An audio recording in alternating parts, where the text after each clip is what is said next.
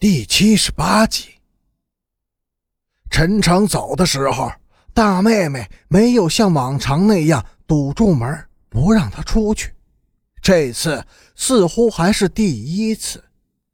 也是这天的早晨，周凤天找到了边雅君。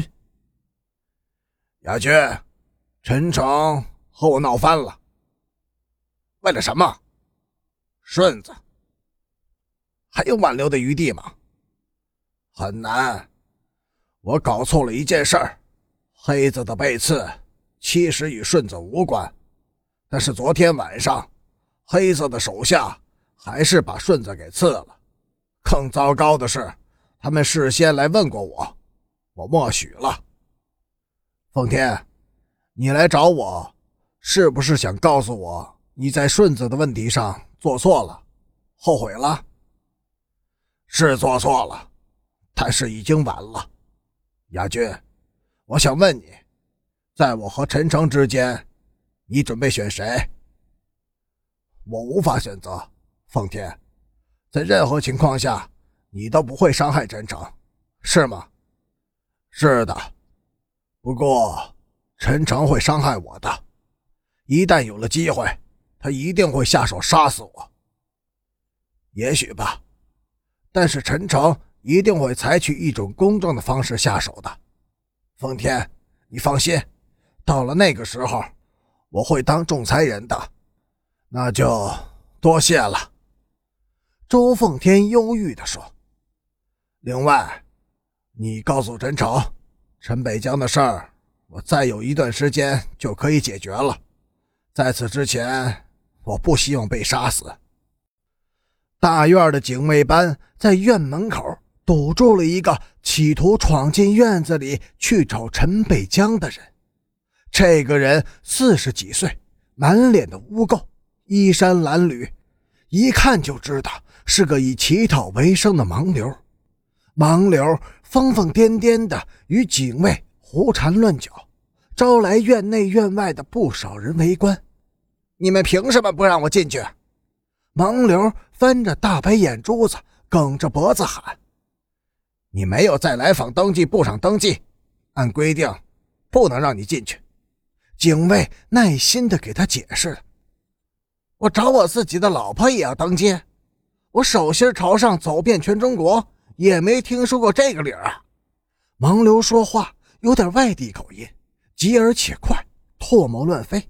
“谁是你老婆？”“陈北江啊。”盲流面向围观的人，大声地说：“陈北江，她就是我的老婆。”围观的人群轰然大笑起来，说：“这个人肯定是个疯子。人家是个学生，怎么成了你的老婆？”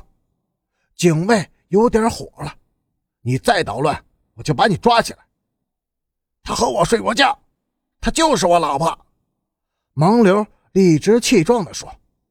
你不和你老婆睡觉，难道和破鞋睡觉吗？人们又开始轰然大笑。你们笑什么？不信，我这还有她照片呢。不是我老婆，她能给我？盲流掏出了一摞照片，向围观的人们散发着。她要不是我的老婆，能给我这种照片吗？你们大伙看看，给爷们主持个公道。许多人。都拿到了陈北江的照片，盲流趁乱溜走了，拐进街口，保安正等着他。老小子，干得不错，相片都发出去了。嘿嘿，我留了一张，你留着干什么？扔了。嘿，我爱看，光溜溜的多招人疼呢。保安塞给盲流十块钱，转身就走了。盲流追了两步，问：“明天还干一回吗？你要是敢再露一次面，我非把你宰了不可。”李大妈觉得很奇怪，几天没回家的儿子今天一早就回来了。老二回到家，不吃不喝也不睡，只是愣愣的发呆。老二又在外面被人家洗佛爷了。